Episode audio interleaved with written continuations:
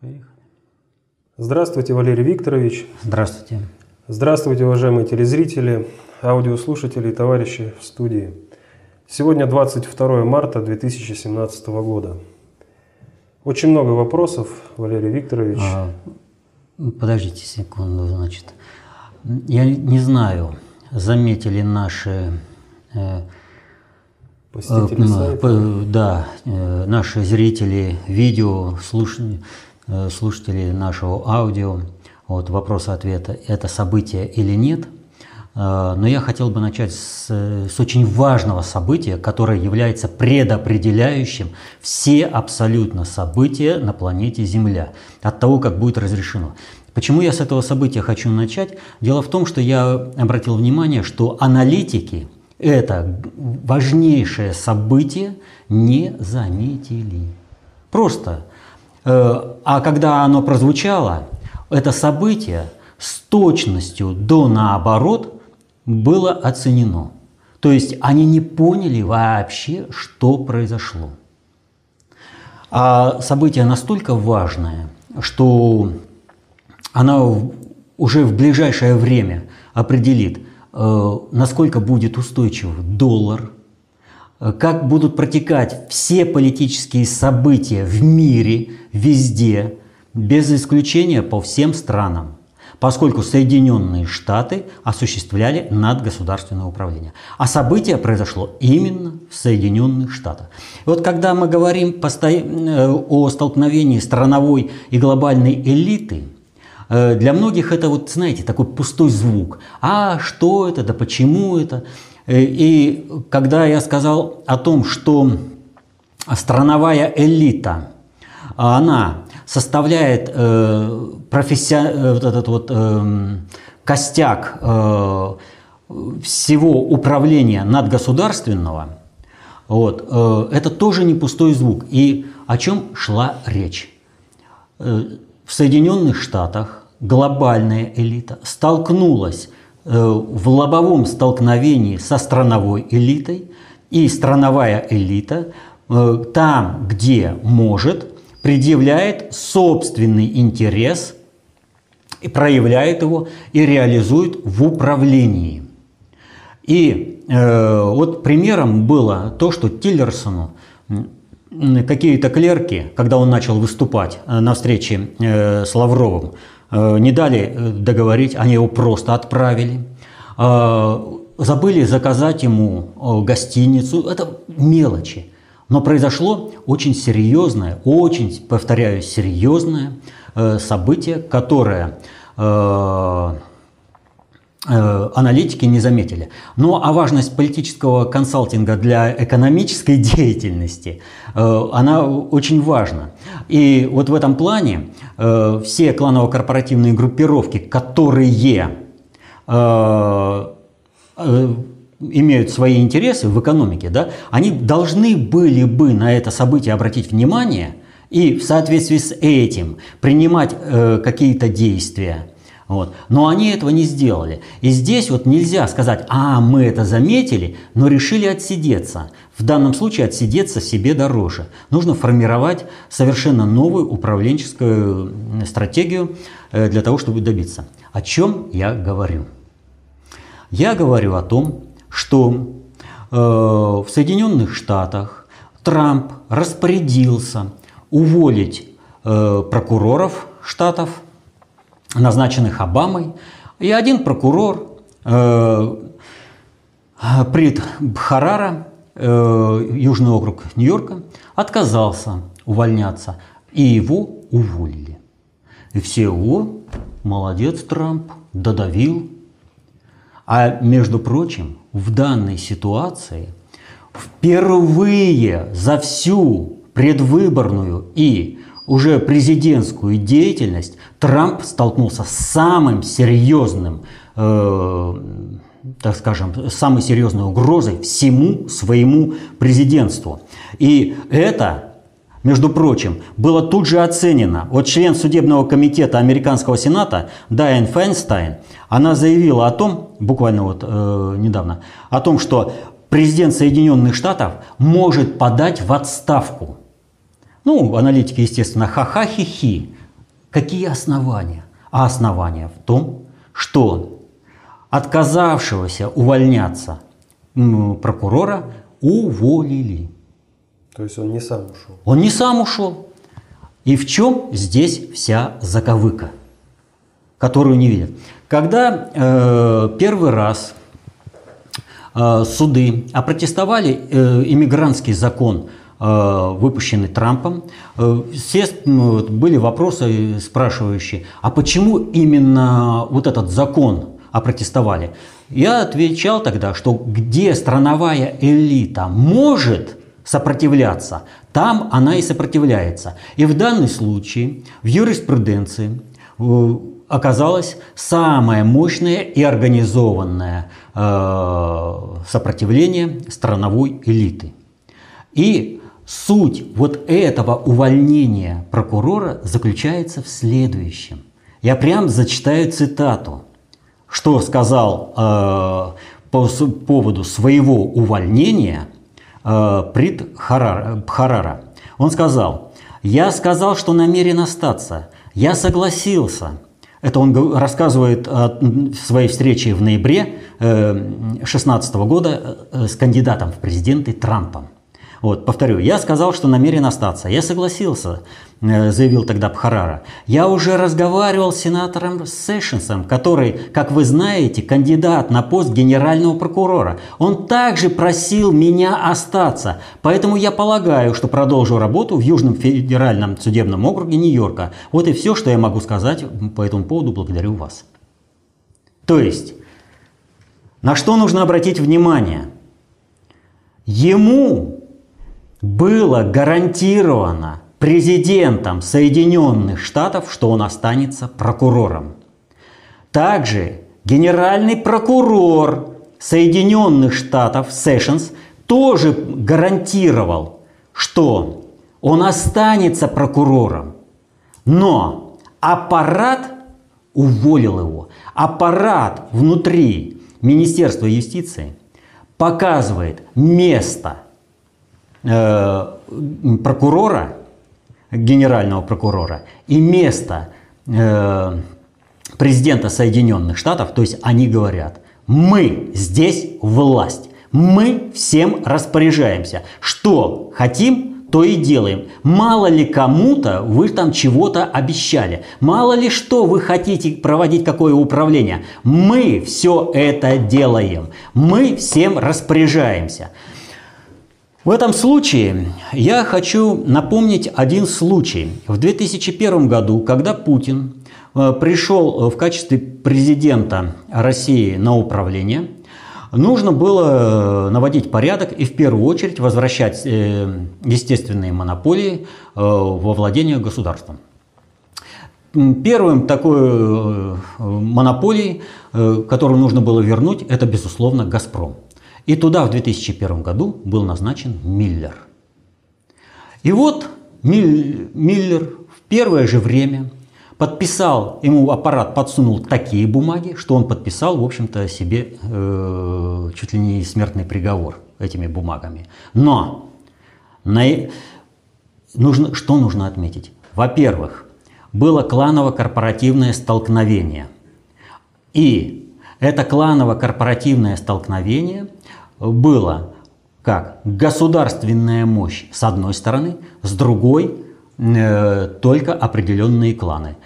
И плюс внутри корпорации обычные наемные менеджеры, они отнюдь не горели желанием э, погибать за кланово-корпоративные интересы. Более того, есть определенный переток из одной кланово-корпоративной группировки в другой. Вот эти два момента, что аппарат не горел э, желанием воевать и рисковать собой, и плюс переток различных э, кланово-корпоративных группировок, поддержанная государством, привело к тому, что эффективно было тут же зачищено э, весь управленческий этот менеджментский состав, который сопротивлялся, и дальше управление пошло в «Газпроме» достаточно эффективно. Повторяю, здесь была кланово-корпоративная группировка столкновения с государством на основе наемного персонала, который не горел э, желанием э, погибать за чьи-то интересы. Какая разница, в, рамках какой кланово-корпоративной группировки работать им? Что же видим мы здесь? Здесь мы видим э, страновая элита, которая сформировалась в качестве надгосударственной, вернее, которая работает в качестве профессиональной кадрового корпуса в надгосударственном управлении, в Пакс Американо, она имеет конкретный интерес в противостоянии с Трампом, с глобалистами. По одной простой причине, что отрезая Соединенные Штаты, они теряют свое доми... не просто доминирующее положение, они теряют банально свою работу. Им есть за что воевать против глобалистов, против глобальной элиты. Они будут воевать до предела. И они пошли на эту войну э, против Трампа. Смести его по полной программе. Понимаете? И они показали всему миру.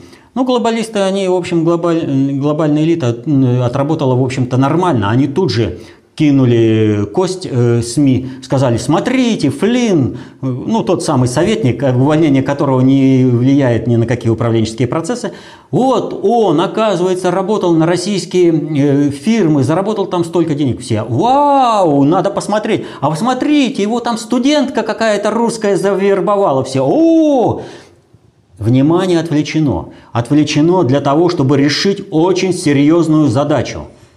Ликвидировать противостояние в сфере юриспруденции. Это основа основ функционирования американской государственности. От того, как и с какими издержками это будет решено в государстве, в Соединенных Штатах, тут же будет ретранслировано на все абсолютно страны.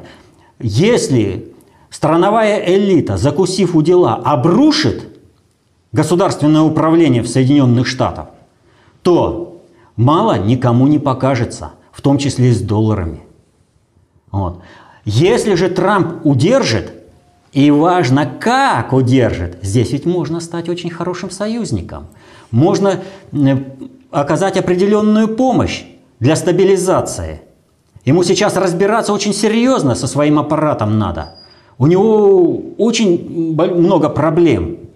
Вот. Здесь можно э, подстелить соломку, когда рухнет доллар. Работать надо и понимать процессы.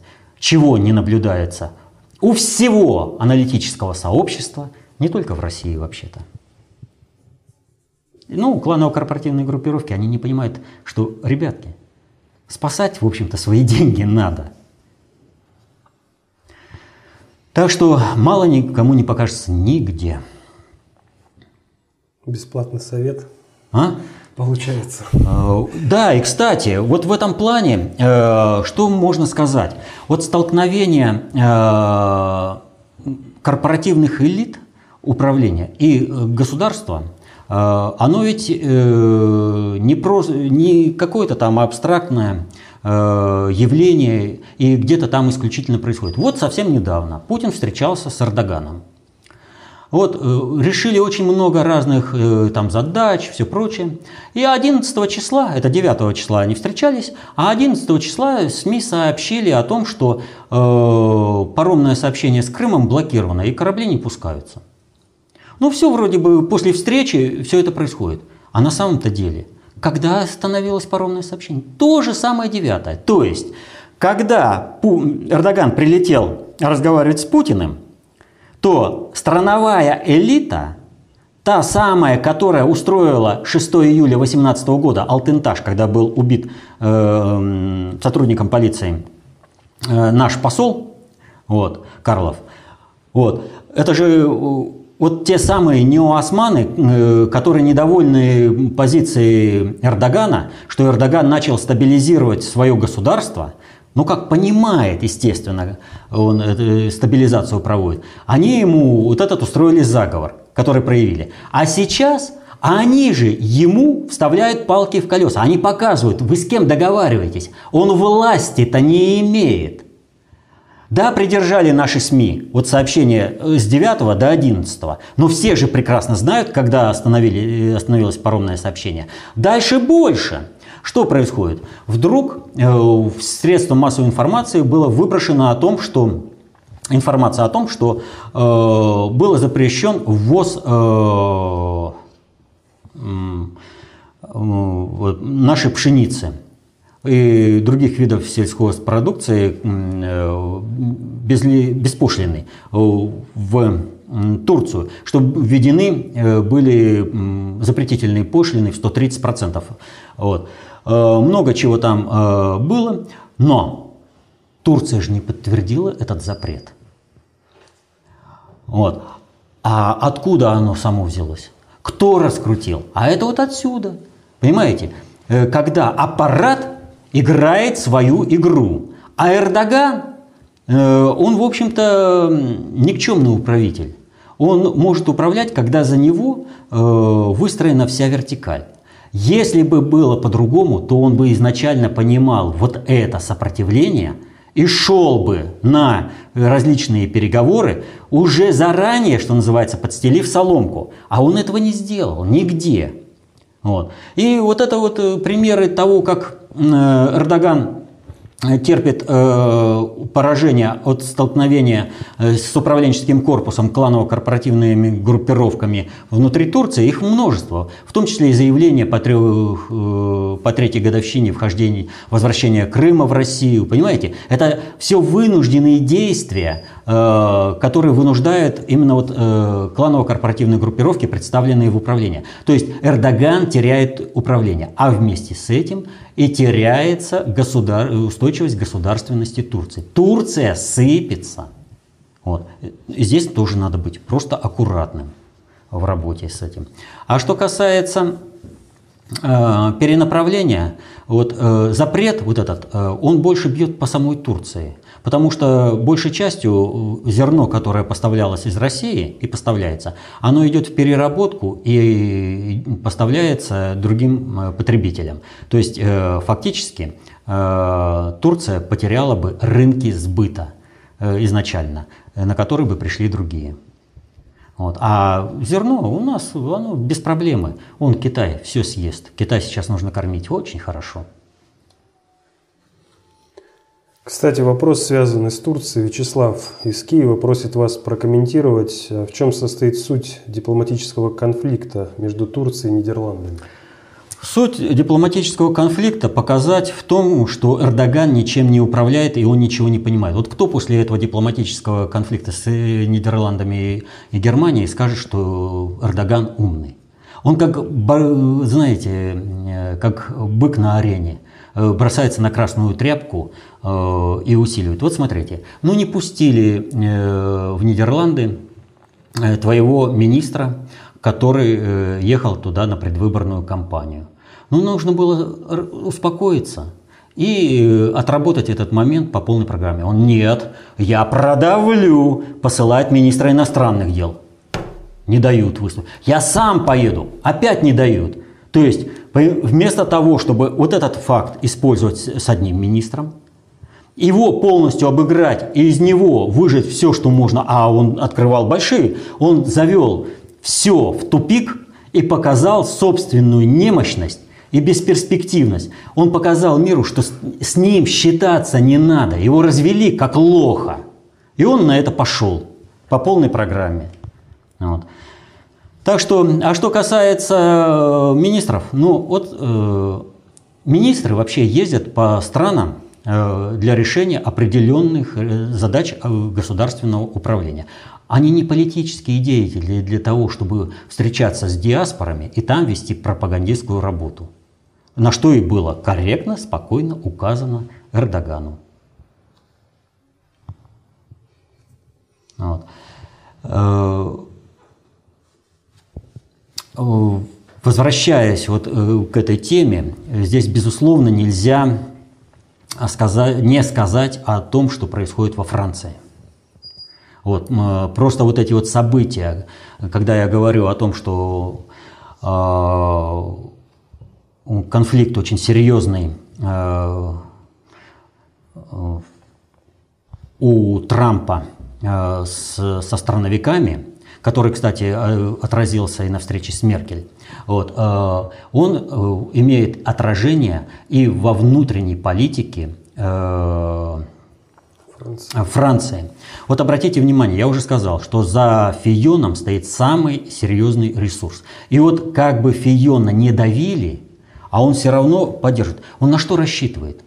А он рассчитывает на то, что 37%, вот по оценке Фигаро, газеты Фигаро, это серьезная вещь, э, по оценке Фигаро, 37% э, избирателей готовы поддержать Фиона. Так его грамотно раскрутили. И здесь тараном идет Люпен, а все остальные поддерживают.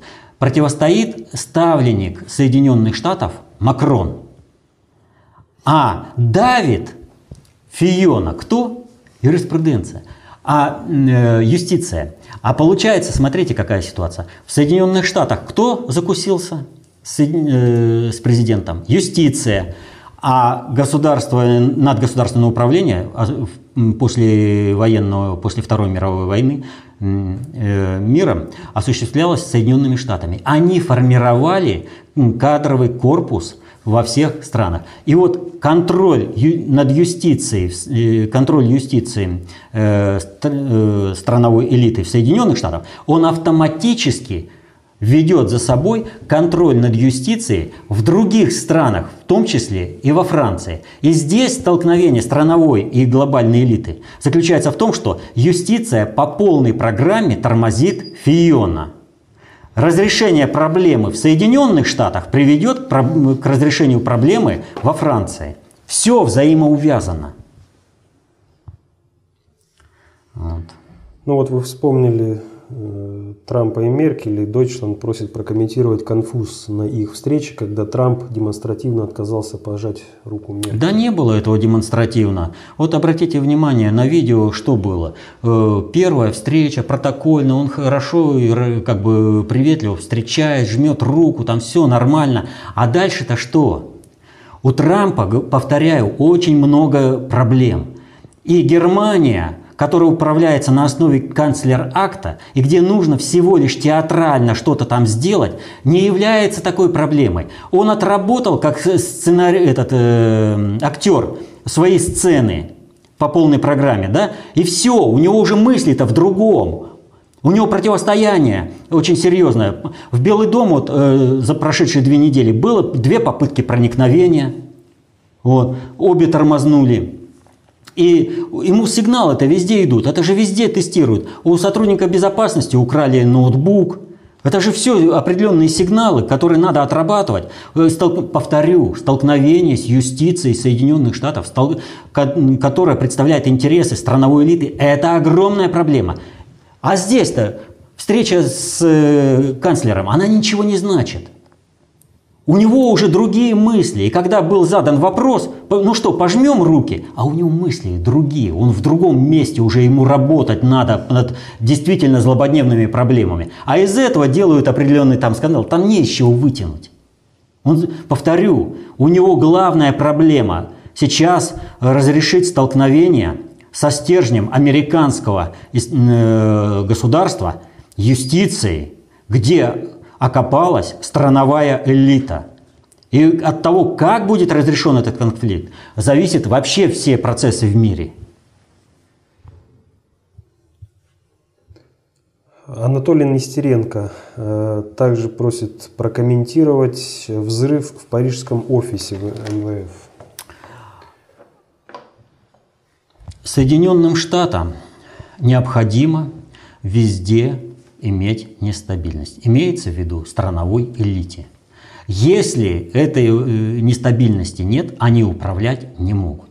И так же, как было создан ИГИЛ и другие организации, а мы знаем, например, что Карла Бруни, э, вторая жена этого президента Саркози, она в детстве была увезена из Италии, потому что там э, красные бригады похищали детей богатых людей и за выкуп, а то и убивали.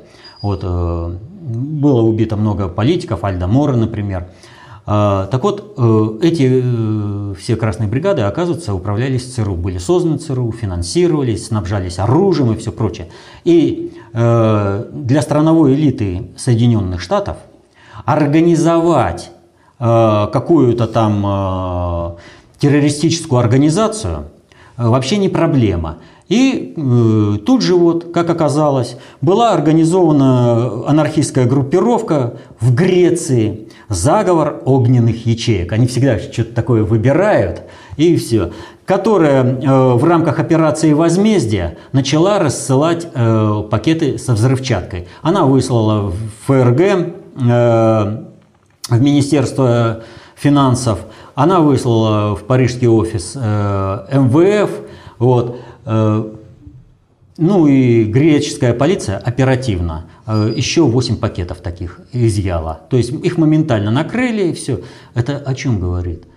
Это означает, что глобальная элита, глобальный предиктор моментально наложил э, руку на этот процесс организации хаоса в Европе через посредство э, анархических группировок по принципу, вот как это было э, в 70-х, 80-х годах с красными бригадами в Италии. Вот. Э, они хотели на весь мир это, э, ну, на всю Европу это сделать. Нет, не получится у них. Потому что тот же механизм, который создал это, тут же слил всю информацию и ликвидирует эти самые ячейки. Внутри Соединенных Штатов идет борьба. От этой борьбы зависят все процессы. А э, страновики пытаются создать хаос, глобальщики э, этот хаос пытаются пресечь, э, потому что им этот хаос нужен управляемый, а управляемый это уже не хаос. А вот страновики этого не понимают. Они готовы обрубить сук, на котором сидят, потому что ну, колдун. Им говорят, ну что ж вы делаете? Вы упадете. Колдун. Валерий Викторович, какая-то непонятная шумиха связ... с заявлением Януковича. То ли было это заявление, то ли не было заявления. Что здесь происходит? А происходит следующее. Началась полномасштабная атака на Путина. И э, вопрос э, отнюдь э, не праздный. Было обращение, заявление это, Януковича о вводе войск или не было. Это, и когда утверждают, что этого обращения не было, а что? Э, на основе чего э, принималось решение Совета Федерации о предоставлении Путину права на использование войск на Украине, а потом это. Э, на основании чего, это, что показывал, предъявлял Чуркин, наш представитель в ООН, в ООН что опубликовано было в СМИ? Ведь это же документ, это конкретный документ. А делается это для чего? Когда э, вот это решение и обращение э, принималось, оно принималось с одной единственной целью, чтобы Россия ввела войска и началась полномасштабная война против России всего мира. Э, была попытка э, поначалу сделать это через Крым, но в Крыму было сделано очень ювелирно и качественно, э, по другому сценарию, не тот, который предусматривали планировщики войны, страновая элита Соединенных Штатов. И тогда был использован следующий механизм. А, вот сейчас введет на Донбасс свои войска и Э, все равно война начнется. Но и это не получилось. Была, пом- э, была помощь э, восставшему против государственного переворота населению, гражданам Украины, кадрами, снаряжением, оружием, вот, но на основе общественной инициативы. А само предоставление, вот, Путина толкали в эту войну. Но Путин как только появилась возможность, тут же сказал, нет, давайте-ка вот это постановление отменяем. И сейчас, сейчас, для того, чтобы какие-то там э, устремления, ну все же помнят э, общий, общий настрой, что надо ввести войска, там все прочее, вот, э, выстраивают э, под какое? А, вот, Путин хотел оккупировать, у него не получилось. Он, у него даже Совет Федерации решение принимал, а никакого обращения не было. Он просто хотел оккупировать. Это э, попытка создать э, негативный образ Путина для, как э, человека, который стремится разжечь мировую войну. Это вот э, перекладывание сваливают с больной головы на здоровую. И вот все, кто участвует в этом плане, в отрицании того, что письма не было, вот этого заявления, да, вот они все работают на государственный переворот в России. И посмотрите, один МИД бьется за, за страну и за Путина. Кстати, CNN показал фильм про Путина «Самый могущественный человек в мире». Э, я уже говорил, да. Это вот, кстати, есть отмашка вот этой антипутинской коман, это, компании. Я уже говорил, что культ личности создают отнюдь не друзья. Культ личности создают враги. И вот этот вот фильм «Самый могущественный человек в мире», он само название. То есть он то может, он это, все может. А внутри начинают разжигать в стране. А вот это не сделано, а вот здесь проблемы, а вот кланы, а вот э, нестабильность и все прочее. То есть это подготовка государственного переворота. То есть он самый могущественный, он только за себя, только нас использует, а мы его здесь внутри скинем. Это создание э, антипутинского поля. Ну, майданутые, они что на Майдане прыгали, что на Болотной прыгали. Вот. Они вот этих вот вещей не понимают. Им хозяин приказал, а они поперли. Вот. И, но здесь они ведь не могут э, показать, что Путин ничего не может. Да? Он же может многое, но как он может? Люди, не разбирающиеся в управлении, будут требовать от него, как от Деда Мороза. Вот, завысить планку требований, а потом на основе этого обрушить все управление в стране. И таким образом ликвидировать Россию. Вот что задумали. И э, в этом плане и письмо, отказ Януковича от того, что он там что-то писал, да, а он писал, это предъявлено всем, никуда не денешься, Россия умеет защищаться. Вот. И э, вот этот фильм – это звенья одной цепи. И Навальный с его фильмом тоже – это звенья одной цепи. А теперь перейдем к вопросам, э, которые возвращают, так скажем, нас к предыдущей передаче 9 э, марта. И в частности к видео э, от 9 марта подписчик Георгий оставил следующий комментарий. Э, Радомир задавал вопрос на прошлой передаче про э, организацию Монсанто и указ запрета ГМО. Но Георгий здесь пишет, что вы как-то плавно ушли от прямого ответа и свалили все на немощность Путина и произвол элит. По сути, получается, что страной управляет ГП через плохих человеков, ну и так далее. В общем, Валерий Викторович, если вы действительно обладаете пониманием процессов, описанных в КОП, то почему не рассказываете народу то, что он хочет от вас услышать? Вопрос ГМО волнует людей в разы больше, чем вы уделили этому внимание. Объясните народу, как поддержать государя, что надо делать, чтобы указ привести в действие. Иначе все начинают видеть то, что неизбежно становится очевидным. Ага. Ну, очевидно для всех это очень разное. И здесь надо сразу сказать, вот если человек хочет слышать, э, вернее, чтобы я говорил то, что он хочет слышать, но он не туда обращается. А, мы здесь помогаем разбираться в вопросах управления, понимать процессы управления. Он, у нас и фонд называется фонд концептуальных технологий. Как на основе методологии формируются технологии управления и как они вскрываются. Э, поэтому если э, желают слушать, это одно. Ну, не желают слушать, ну, вон есть у нас политики все, всякого разного рода есть, Жириновский, там прочее. Вот они говорят для своей аудитории то, что эта аудитория желает слушать. Ну, потому что эта аудитория не желает разбираться в процессах управления, и они слушают э, этого человека, потому, ну, отвечает их интересам. И я никуда не ушел, и не плавно, не прочее. Я не говорил о немощности Путина. Не отнюдь. Путин действительно талантливый, грамотный управленец. Но, у, как у всякого управления, есть определенные э, возможности ресурсные, что можно решить, а где и как можно в сторону уйти.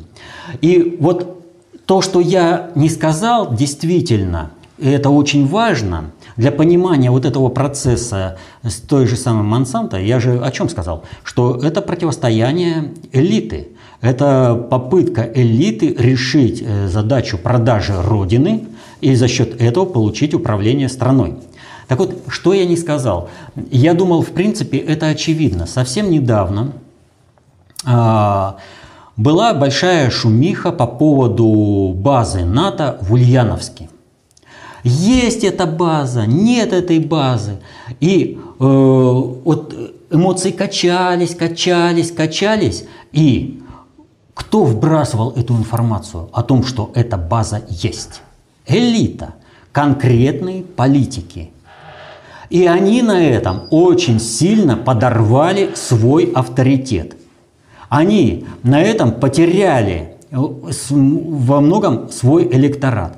Как сделано с Монсанто? Неважно, вот что э, это сразу же выяснилось, что это неправда, и что там э, цифры не бьются и прочее. Такое событие не показали ни по, одной, э, ни по одному каналу, но об этом написали блогеры сразу. То есть сама операция по вбросу информации, она не только дорогостоящая, но она трудозатратна. И она высвечивает э, блогеров, которые сидят на определенной информационной подпитке и вскрыты определенные информационные связи, которые будут однозначно использованы для управления и организации определенных процессов. И, как мы понимаем, э, народного недовольства против Путина, о чем я и говорю. CNN, э, у, этот, э, отказ от э, письма и прочее. Так вот, это очень серьезно. Это тестирование толпы, это вброс. Серьезный, затратный. Они пошли даже на то, чтобы э, тех, кто находится на информационной подпитке, кому действительно сбрасывали качественную информацию, их отматросили. Через них вбросили э, ложную информацию. А это означает только одно, что они рассчитывают, что в ближайшее время Путина скинут. И никто в этом не поймет, в этом управлении, как они засветили свои связи. Что они еще раз используют это для раскачивания э, общественного мнения, общественной стабильности в России. Вот о чем шла речь. Но чтобы это понять, вот э, говорит, э, как э, понять, что делать, да? Как поддержать государя?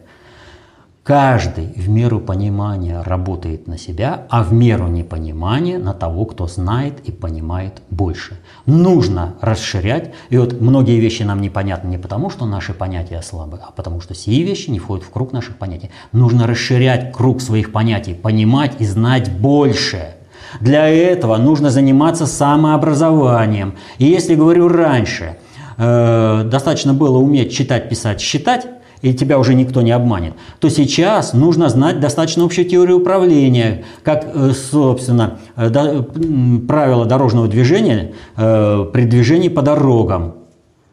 Вот. Если не будешь знать достаточно общей теории управления, то тобой будут манипулировать, потому что те, кто знает и понимает больше, они и ресурсов имеют для организации блогеров, определенных вбросов фейков и прочее. Что и произошло с этой Монсантой. Поэтому нужно читать толстые книги, повышать меру своего понимания. И тогда по принципу, вот я уже говорил, каждый солдат должен знать и понимать свой маневр. Понимаете? Он знает, понимает, и когда Суворов говорил, вот это понимание должно быть соотнесено с общим замыслом, который проводит командир. Если солдат будет просто знать свой маневр, но не будет и у него как бы понимания того, как он должен маневрировать в соответствии с планом э, командира, он, он одно сделал, а дальше что? Опять стоять. Опять, э, как э, западные армии, муштра, иди туда, стой сюда. Нет, русская армия всегда была э, очень творческой и решала эти задачи. Вот если солдат знает и понимает свой маневр, он может соотнестись с общим замыслом командования. и выполнить это. А если он не знает, не понимает свой маневр, все. Вот об этом я постоянно говорю. Надо повышать меру своего понимания. Надо знать, как осуществляется управление. А если этого не сделать, ну, всегда найдется тот, кто будет манипулировать. И вот, опять же, возвращаясь то, с чего мы начали. Кто из аналитиков увидел очень серьезную опасность, от которой он, у Трампа аж голова кругом идет? Не знает, куда, чего и как. Потому что там очень серьезная задача. Никто не понял. И даже подумали в обратную сторону. Несмотря он напрямую, Харара говорит, мне Трамп сказал, мне кандидат э, в, генеральные прокуроры, он уже генеральный прокурор, а я уволен. Как это так? Аппарат уволил, аппарат показал, мест, роли места в государственном управлении и президенту, и генеральному прокурору. Вы представляете, какое это столкновение?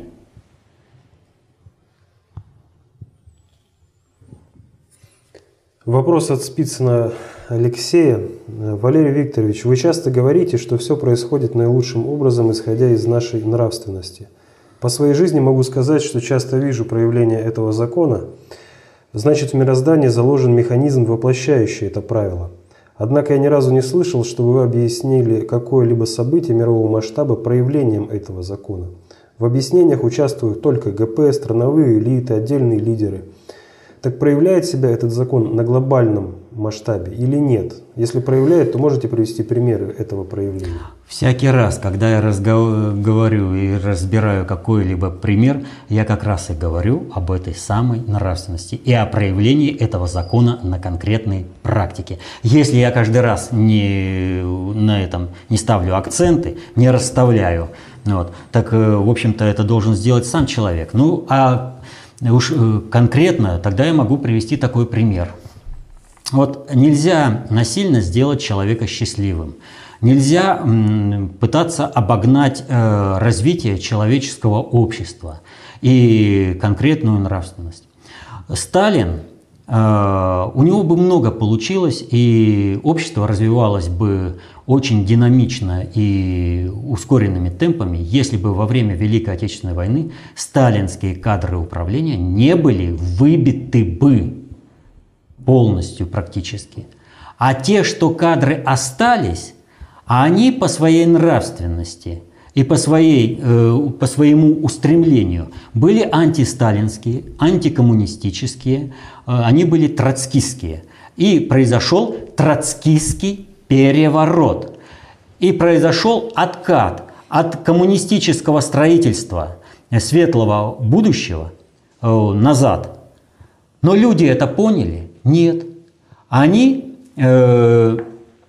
в меру своего понимания, в меру своей нравственности оказались, в общем-то, э, настолько, ну как, э, настолько лояльными и в определенной степени недееспособными для того, чтобы сформировать действенную альтернативу управления, проводимую троцкистами, которые пошли назад. Это хрущевская оттепель и застой.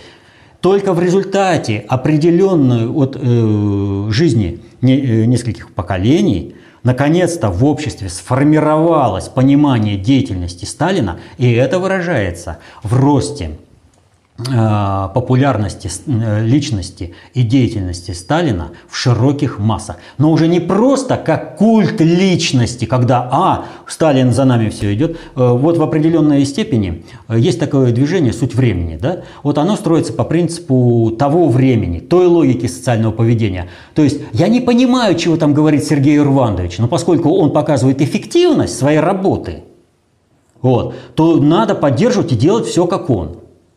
А пора уже понимать, что делают. И вот люди, которые понимают, как дело ставят, они являются творческими продолжателями развития страны, они поддерживают э, действия Путина осмысленно, потому что они понимают управление. Но для этого потребовалось определенное время и определенная нравственность. То есть одни нравственные категории нужно было изжить из своей практики – то есть, что такое нравственность и нравится? Слова однокоренные. Они обозначают то, чему подчинено внутреннее течение мыслей человека и внешне видимые э, действие человека, тому человек не воспринимает как зло. Нравится. Понимаете? И вот нужно было каждый раз расставлять, это зло или не зло, что допустимо, что недопустимо. И вот когда э, определенный э, кадровый корпус Сталина был выбит, произошел рецидив э, кулаческой, этой, кулацкой э, идеологии, нравственности, что, в общем-то, сейчас и пожинаем вот в этой экономике и вот в этой организации общества. Но посмотрите, как общество динамично осваивает, разбирается во всех этих процессах и движется вперед. Ну, кстати, по проявлением, так скажем, деятельности Сталина был проект «Имя России», когда он фактически занял первое место, да. а организаторы, испугавшись этого, отдали его Александру но, Невскому. Но они не поняли, что лучше было бы отдать Сталину. Но они не могут справиться с таким управлением, поскольку управление они не знают вообще, о чем вопрос по Монсанто был, которые, да? То есть они только торговать Россией могут, они могут быть только приказчиками здесь, в нашей стране, продавая ее ресурсы и продавая страну западному хозяину. Это был последний вопрос на сегодня. Ну вот мы э, последние вопросы, вот э, так или иначе, это все разговоры вели о том, что необходимо повышать меру своего понимания. Нужно знать э, достаточно общей теории управления, потому что знание, власть, берите эту власть в свои руки и осуществляйте управление в интересах своей, своей семьи. Будьте счастливы. До следующих встреч.